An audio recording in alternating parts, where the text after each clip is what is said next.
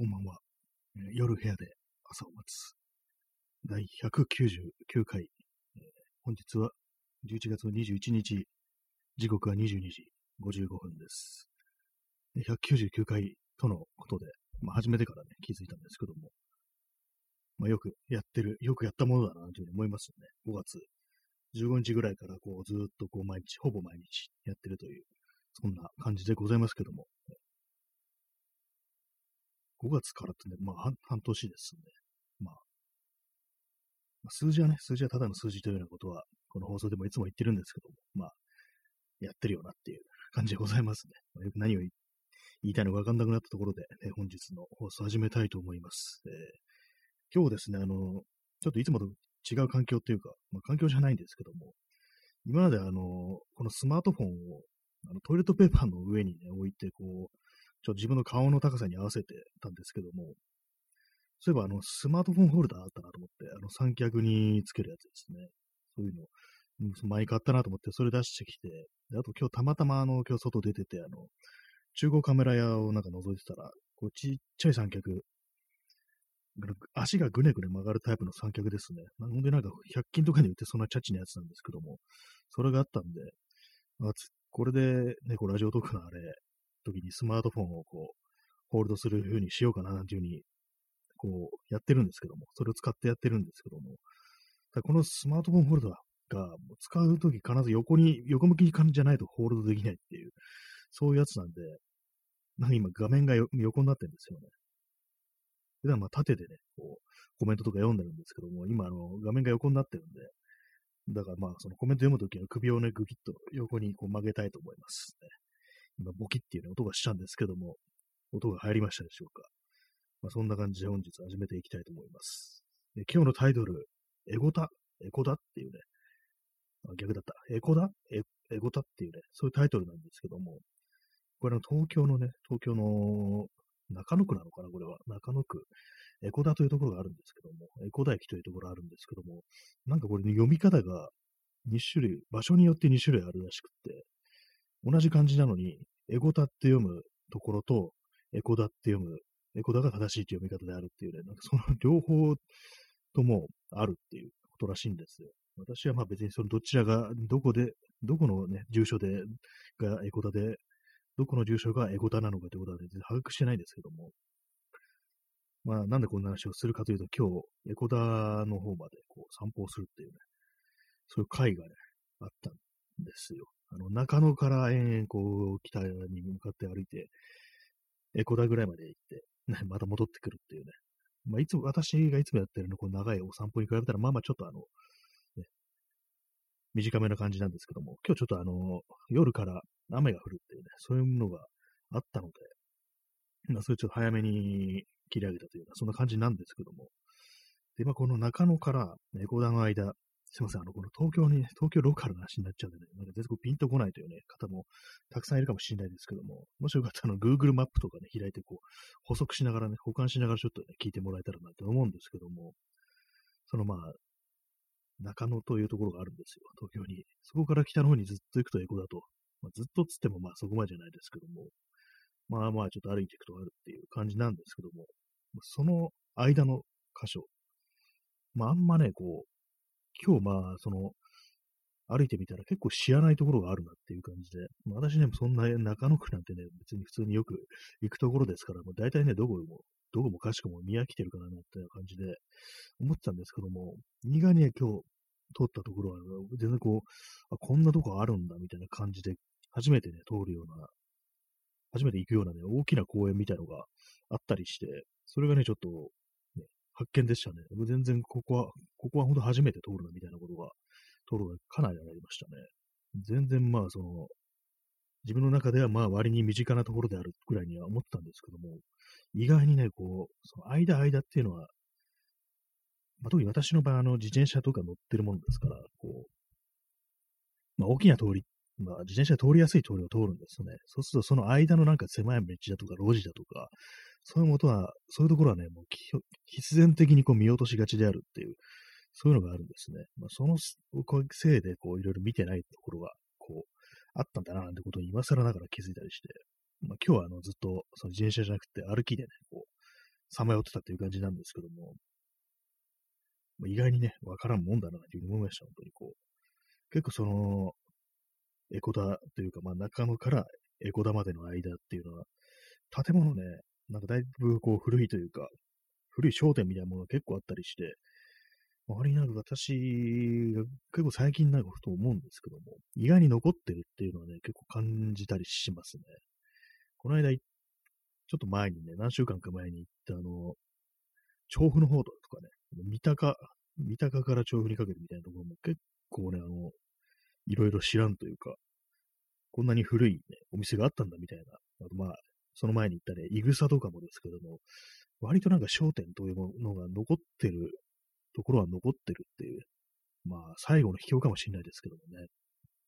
そこに気づきましたね。結構、あれあるんだなと。他に、他になんかそういう割と古めのお店が未だにこう現役で残ったりするっていうのは、あとあれですね、あの、雑司ヶ谷とかもまあまああったりして、で、他にも、ちょっとね、よく、正確な住所とか思い出せないんですけども、あっちの方ですね、あの、田端とかね、あの辺もまあまあね、割になんかいろいろあったりするっていうような感じで、本当になんか昔からある食料品店みたいなね、そういうところにね、なんか入ってって、なんかこう、クロレッツとかのガムを買ったなんていうね、そんな思い出がありますけどもね、あのお店は今まだあるんでしょうかっていうね、ことたまに思ったりしますね、あっちの方に行くたびに。まあ、そんな感じで、こう、まあ、大体東京の風景なんてものはどこも同じだろうっていうね、もう終わっただろうみたいなぐらいのことを思ってね、こう、日々生きてきたんですけども、こう、なんだかんだ言って、よーく見てみると、まあ、まだまだね、あるぞっていう、そんなことはね、ふと思い出しました。思い出しましたっていうか気づきました。ね、そんなところでございますけどもね、まあ、中野からエゴタにかけてっていうね、エゴタ、いや、エコダ、なんか、このね、結構このエコダという地名自体は、まあ、ずっと前から知ってたんですけども、まあ、東京の人間ですから、でもそのエゴタとエコダがあるってことは、本当になんか私知ったのは、こう、本当に数年前ですね。3年ぐらい前だと思うんですよ。それも、あれですね、あの、ツイッターでなんかそれに研究し、研究してる人がいて、それで初めて、エコダじゃないところもあるのっていう感じで気づいたんですよね。かなりね、これびっくりしましたね、これ。えー、ワントゥーさん、こんばんは。こんばんは。えー、日大の芸術学部が、芸術学部があるところですね。あ、そうですね。やっぱりこう、日大のね、その芸術学部があるというところで、その、街にね、あの、学生街っぽさがね、結構ありますね。私結構その学生街的な空気あるところっていうのは割と好きなんですけども、やっぱりそんな感じで、そう、こう、結構まあ若い人がいるっていうのは、イコール、まあ人がいるイコール、活気がある、ちょっと活気があるみたいなね、そんなところあると思うんですけども、やっぱりね、他の街に比べたらちょっと元気な感じっていうのは、元気というかね、ちょっとむ自分がなんかこう、あんまりこう、行かなくなってしまったような昔のなんか東京、昔といってもまあそんな昔でもないですけども、そういう、そういうね、こう、東京の空気みたいなものが少し残ってるかなっていうふうに思いましたね。結構その、リサイクルショップだとか、まあ、あの古着屋ですね。古着屋つまりあの、セカンドスリーだったとかね、なんかその手のバズストアとかね、まあ、最近のよくあるね、こうセカンドハンドのね、服が多く扱ってるところっていうのは、それがなんかたくさんあったりして、まあやっぱこういうのがあると、まあ、こういうのがあるってことはやっぱり若い人がまあまあいるんだなってことを思ったりしたというね、そんな感じでございましたけども、やっぱりああいうものがちょっとあるとか、ちょっと活気というものがなったりして、あとお店とかもチェーンばかりではないっていうね、なんかちょっとした飲み屋みたいなものもまあまあこう、あったりするんだななんてことに気づいたりして、私もまあエコダとかね、まあまあこう、なんとなくね、フラッと行くことはあったんですけども、大体あの真夜中なんですよね、私。真夜中に思いっきりこう自転車をこいでね、その、ちょっと運動がてらみたいな感じで、あっちの方までね、猛ダッシュするなんてことは前にあったんですけども、一時期。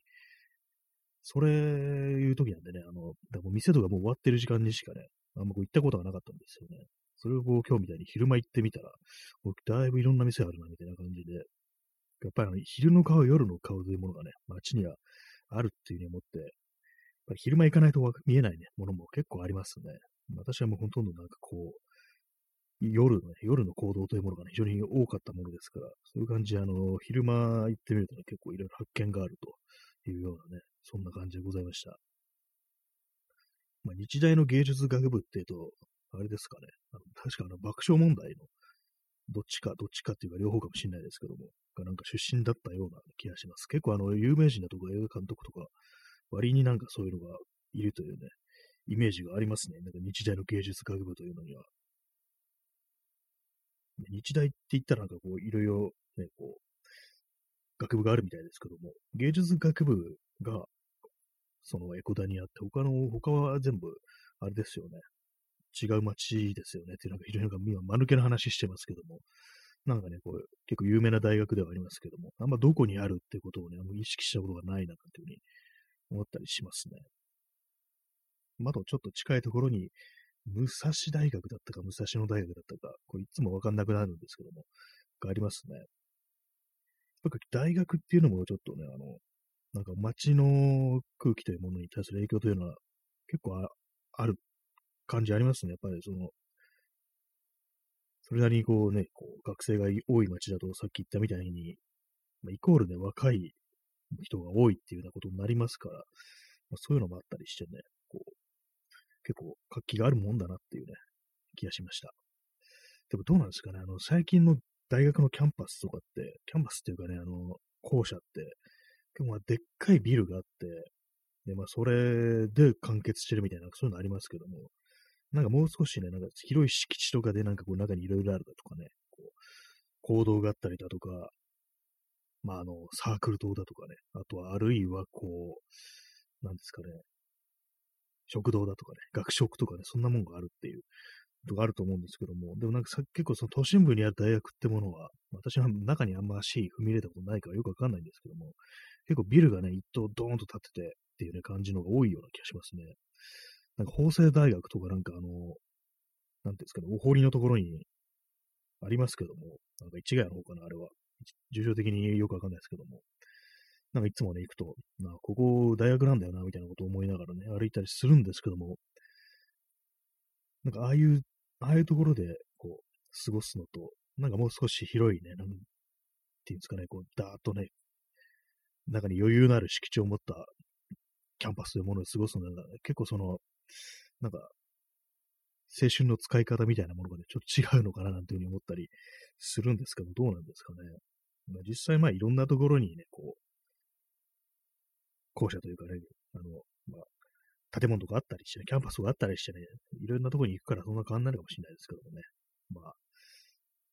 まあ大学生ではないのにどうでもいいですけどっていうね、ところあるんですけども、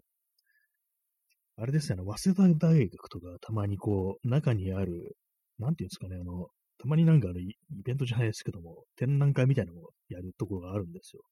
そこはなんかたまに行ったりしますね。確か今年もなんかちらっとね、なんかこう古い、古い何かを展示してるというやつがあったんでね、見てきたんですけども、なんか久々にその早稲田大学の中入ってみたら、あれがありましたね。なんか村上春樹の何何かね、こう、がありましたね。なんかそれも中入んなかったんで分かんなかったんですけども、そういえば村上春樹って早稲田大学なんだみたいなことを思ったんですけども、なんかあんまりこう、そうですね、あの、前面に押し出してない感じありますね。村上春樹、早稲田っていうね、ま、よくわかんないですけどもね。はい、インスタントコーヒーを飲みます。今日は一層となんか泥のような色になってますけどもね、あんまりうまくはないです。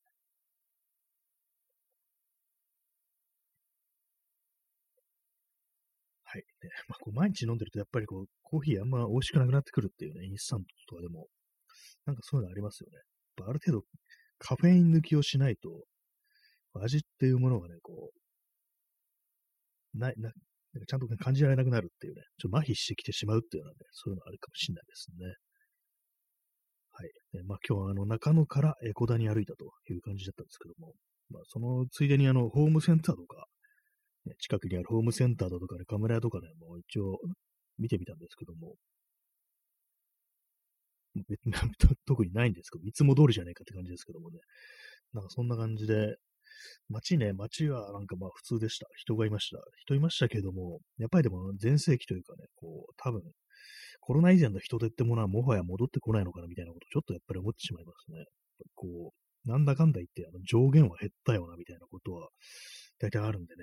本当になんか人がなんかぎゅうぎゅうになって、こう密集してるっていうのはね、よほどのことがないとないなっていうことは結構感じたりしますね。えー、P さん、デカフェコーヒー。ああ、そうですね。それもね、その選択もありますね。一回あの、そのデカフェコーヒーとかね、なんかもらったの飲んでみたことあるんですよ。なんか飲まないからっつって。なんかちょっと味がなんか違って感じられましたね。どうな、どうなんですかね。カフェイン、その味というものに対してカフェインがもたらす作用、多分そんなにね、味とか風味が変わるようには思えないんですけども、でもあれなんですよね。なんとなくこう、しばらくね、こう、飲まないでいて、もうカフェイン抜けたかなって時に飲むコーヒーは美味しいですからね。あらなんかカフェインをね、こう体が喜んでるのか、それともコーヒーそのものの味を喜んでるのか、どっちなのかね、ちょっとよくわかんないんですけども、まあでもなんかね、カフェイン、デカフェとかね、にした方がいいんだろうなっていうようなことはずっと思いながら、でもなんかね、味気ない感じがして買ってないんですよね。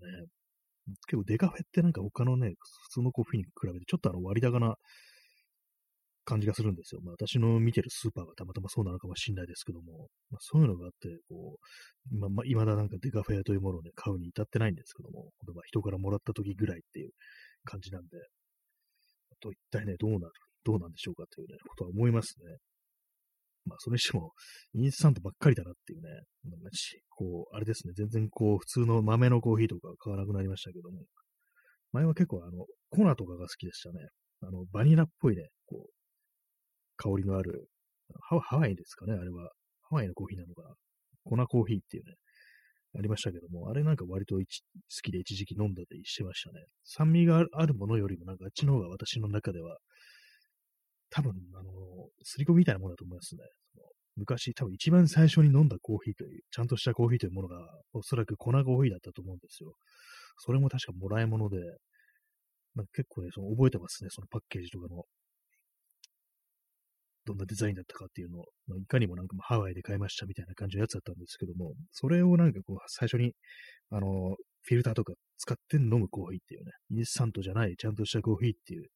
手でね、初めて飲んだコーヒーだと思うんで、そっちの粉の方が、なんか、自分の思うコーヒーというものに近いっていう、そういう刷り込みみたいなものがありますね。結構酸味のありあるやつとか、まあ、なんていうんですかね、あの、キリマンジャロだかなんだかよくわかんないですけども、私はもう銘柄とかよくわかんないですけども、ああいう感じの酸味があるものよりも、そういうなんかちょっとバニラっぽいようなね、粉コーヒーというものの方がなんか私の中ではコーヒーであるっていうような、そういう感覚があるというね、お話でございましたけども、まあ、そうは言ってもあんまりこう、味にね、こう、こだわりとかないんですよね。コーヒーにはコーヒーであることを求めてるっていうか、なんかこう、シャキッとするような気がするっていうね。ちょプラシーボ効果ですね。なんかそれに、それなんですよね、結構、つけるところは。あんまりそこまで味をこう大事にしてないっていうのがあったりして。まあコーヒー以外もそうなんですけども、私そんな味にそんな多分ね、こだわらないんだと思います。よくまあ自分でなんかこう料理とか作ってみて、あ、もうこれはもうね、あんまりこう出来は良くないなっていうふうに思ったりして、こうまあ、次回ね、いろいろ試行錯誤して頑張って、ちゃんとした味のものをね、こう作るっていうのが、まあ本来のこうね、まあ料理というものに対する、ね、取り組み方なんだろうなというふうに思うんですけども、どうもね、そこからなんか、そういうとこからね、なんか、もう向上しようっていう、向上心あんまなくって、食えればいい、食えたからいいっていうね、感じになっちゃうんですよね。結構その、ね、料理食事っていうのはその腹が満たされればなんかその時点で結構どうでもよくなってしまうっていうのがあったりして、単純になんかね、お腹をいっぱいにするっていうんであればね、何でもいいわけですから、だからね、そんな、そういうところにここだわれるね、人間ではやっぱり私はないのかなっていうことに最近気がついてしまって、まあ、それからかなりね、なんか、いい加減になってますね、食に対して。まあ、単純に売ってるものとか、で、まあ、好みあるけど、まあ自分で作るときにあれやってこれやってとかね、なんかこういうふうな、こう、下準備してとかいう、結構ね、こだわってやる気持ちというものは、ね、結構薄れてきてしまいましたね。まあ結局食べたらどうでもよくなるっていうね、非常にまあ原始的ななんかね、原始人みたいになってますけどね。まあ、そう考えるとあれですね、まあ、人間の歴史というものについて、こう、例えばね、そのまま食べるんじゃなくて、こう、なんか漬け込んだりとかね、いろんなスパイスだとかね、そういうものをまぶしたりとか、そういう感じでこう、いろいろ、ね、工夫を凝らして、うまいっていうふうにね、思えるようなものを作るようになったっていうね、まあ、そういう歴史というものはなんかすごいなっていうふうに思いますね。そういうね、創意工夫というか、試行錯誤みたいなのをしてね、そういうなんか労を厭わずになんかいろいろやって、もううまいものを食べたいっていうね、そういう人間がいたということですからね。それ考えるとなんかこう、今のね、この世、今のこの現代を生きてる自分というものがね、非常にいい加減、食というものにいい加減に向き合ってるっていうのはなんかちょっと悲しいようなね、気がするんですけども、でもあんまりその食べ物にこだわるということが、なんか結構私の心情的にもね、あんまりこう好きじゃないっていうのがあったりして、まあ、結構その、まあ、美食趣味というものがあんまりこう好きじゃないんですよ。いろいろなんかこう、出てきたね、ものだとかね、こういうものにイチャモンをつけるみたいなね、ほんとまあ初期の貝原雄山的ななんかイメージというものが私の中に、その美食というね、ものの中にあるという感じでね、なんかこう、批判ばかりしてね、批判ばかりっていうかね、イチャモンばっかりつけて、こう人を嫌な気持ちにさせるっていう、なんかそんなイメージというものが、その美食趣味というものにあるんじゃないかっていうね、まあそんなことを思ったというね、話でございました。ございました。言い過ぎであるっていうのはありますけどもね。はい。今日は何の話をして、するのかと言いながらね、こう、散歩の話をしますと言ったんですが、あんま散歩の話してないですね。食べ物の話はしてますけども、もう散歩の話に戻りましょう、ね。私、その食べ物について語れることはそんなないんで、散歩の話に戻りますけども、結構そう、今日ね、通ったこ結構大きい公園で、おそらくね、あの、エコダ病院と言われてるところ近くだと思うんですけども、で、まあそのエコダには昔エコダ病院というね、病院があって、これはあの長いこと廃墟のまんまでこう、放っておかれてたという、こう、ことがあって、そのせいで、こう、心霊スポットとしてね、結構有名だった時期があったんですよ。まあその今はその廃病院というものを全部ね、なくして新しい綺麗なね、病院が建ってるんですけども、なんかちょっと稲川淳二っぽくなってきましたね。私、綺麗な病院が建ってるんですけども、まあそういう感じなんでね、今は別に心霊スポットというようなことはないんですけど、昔は本当にその廃病院のままね、結構長いこと放っておかれた上に、あの結構その、なん警備というものがざるだったらしく、なんか割になんか簡単になんかね、侵入できるってそういう感じだったらしいんですよ。そういうのもあったりして、で、しかもその病院の中になんかいろいろその器具とかが残されてたりして、で、なんか、まあ、これ本当かどうかわかんないですけども、その、なんかホルマリン漬けの何かみたいなものがね、結構大量にあったみたいな話を、私はそのネットでね、読んだんですけども、本当かなって思うんですけどもね。まあでも結構そういうの移したり処分したりするのも大変そうですからね。まあそういうなんかこういろいろあって、残したまんまにしてたのかもしれないですけども、まあそんな感じでね、非常にこう有名な心霊スポットというものがあったんですけども、そこが、その近くにね、結構大きい公園があって、でまあ、別に怖い話じゃないんですよ。すいません。あのそこに、あの、木のね、木の幹の形をした、なんかこうトイレっていうものがあって、なんかね、ちょっと難しいんですけども、よくなんかメルヘンな感じのね、童話とかね、なんか漫画とかアニメとかに、あの、キノコの形の家とか、あと木がなんかそのままね、家になってるっていうの、そういうのありますよね。まあ、一番わかりやすい例えで言うと、あの、ゲゲゲの鬼太郎のね、鬼太郎ハウスですね。あの、鬼太郎木に住んでますからね。ああいう感じのね、なんか、木の形をした、もう本当の木じゃないんですけども、木の形を模したね、こう、建物、建物っていうか、そこがなんかトイレになってるっていうのがありましたね。木のね、幹になんかドアがついてて入るとトイレになってるっていうね、そういうやつだったんですけども、なんかああいうのいいなっていうのがありましたね。まあ、それだけです。で、まあ、その公園なんですけども、結構ね、子供がね、まあまあいて、まあ、このね、この世の中でね、今、このね、最悪な世の中で、ね、未だに子供というものがね、まだ残ってたんだっていう感じでね、思わずこう、泣きながらね、こう、十字を切ってね、まだ人類が生き残ってたみたいな感じでこう歩いてたんですけども、結構ね、ボーボール遊びをしてる、ね、子供が多かったんですけども、まあ、それ今日じゃなくて、あの、ちょっと、もう1ヶ月ぐらい前前に、まあ、別なこう大きい公園をね、撮った時に、サッカーだったか野球だったかね、どっちか忘れましたけども、キャッチボールだかなんだかね、忘れましたけども、やってる、まあ、中学生ぐらいの子がいて、男の子二人がいて、で、それでなんかボールがこっちの方に来たんですよ。で、まあ、拾って渡してあげ、あげたんですけども、まあなんかね、最近のこともあれですね、こう、非常にこう礼儀正しいというか、何なのかわかんないですけども、ほんとビシッとね、なんかこう、両手をこう、体の脇につけて、ありがとうございますっていうふうになんか、深々とお辞儀をしたっていうのがあったりしてね。まあでも、最初ね、まあ、随分最近の子供はこうね、訓練されてるなっていうか、こう、非常になんかね、礼儀正しいのかなと思ったんですけども、考えてみればあれですよね。あれ、よく、その、通学路とかに、なんか怪しいおじさんとかいたら、まず挨拶しようっていうね、牽制しろって、なんかそういうなんか教育が行われてるっていうふうに聞いたんですよ。最近のね、なんか小学校だとかそういうところでは。まあ、中学校だったんでね、別にそういうこともないかもしれないですけども、まあ、その感じかなっていうね、考えましたね。なんか変なね、やばいね、親父とかも、おっさんとかもね、その歩いてるから、まあ、とりあえず、ね、こう身を守るために礼儀正しくしとけみたいなね、なんかそういうことかもしれないなというふうに少し思わなくもなかったですね。まあ、そんなね、物の見方をするなって感じではありますけどもね。まあ、ハートありがとうございます。あ、れなんですよね、あの、く、まあ、子供に接するにあたって、まあ、その時はあの中学生ぐらいのこと、だからまあ、子供っていうにはちょっとあれかもしれないですけども、結構なんか下手に、最近はなんかこう、いろいろ厳しいというかね、こう変、変なおじさん、だから変なおじさんっていうね、こう思われたる可能性があるから、その子供というものにこう接触するにあたって結構すごく警戒するっていうか、まあ、たとえね、その、困ってたとしてもちょっと簡単に助けられないっていうようなことをね、そういう意見ありますけども、私はなんか結構割と平気ではありますね、なんか。結構自転車で転んだ子供とか、割となんか、普通に助け起こしてあげるなんてこととかもあったりして、またそういうのね、あの親御さんとかそういうの見てたときになんか変な、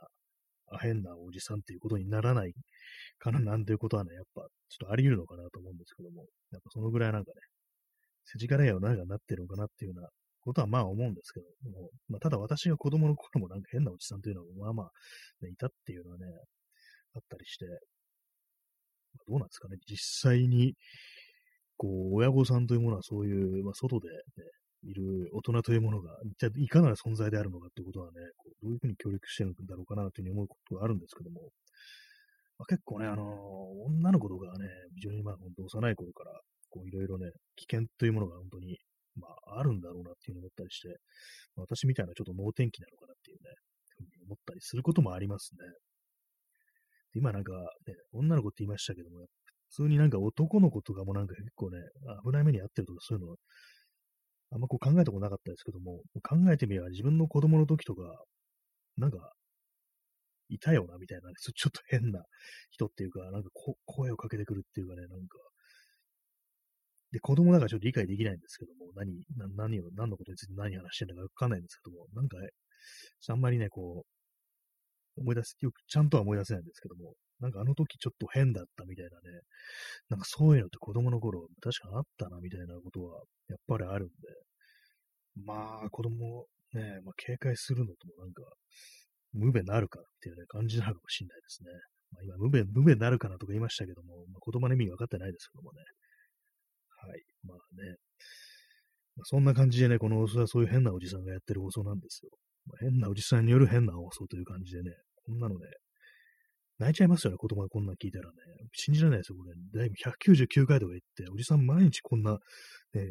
こうマイクに向かって独り言言ってんのってね、もう絶対ね、子供が聞いたら泣いちゃうような放送なんですけども、どうなんですかね。まあ、そんなことはどうでもいいんですけどもね。まあ、以上、変なおじさんによるっていうね、放送でございましたっていう感じですけども、もう人に変なおじさんって言われる前に自分から言っといてね、こう逃げを打つっていう感じですね。もう自分でも最初に言っておけば傷つかなくて済むっていう感じで、そういう感じで自分のことをね、変なおじさんというふうにまあ言ってる、そんな放送でございますけども、ね、はい、ハートありがとうございます。変なおじさんです。まあ、そんな感じでね、本日はこう、まあ、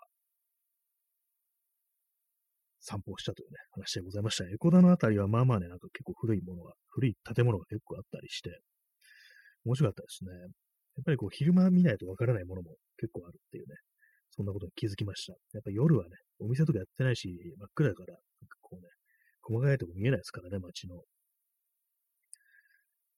い。本日もね、そんな感じで変なおじさんがお送りしてまいりました。夜部屋で朝を待つ変なタイトルの放送ですけどもね。まあ、明日第200回ということでね、別にスペシャルではないです。特にあの何も思いついてないので、普通にやると思います。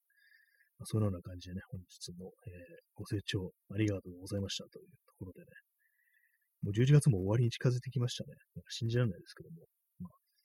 東京は明日も雨のようです。まあ、そんな感じで、えー、ご清聴ありがとうございました。えー、それでは、さようなら。おやすみなさい。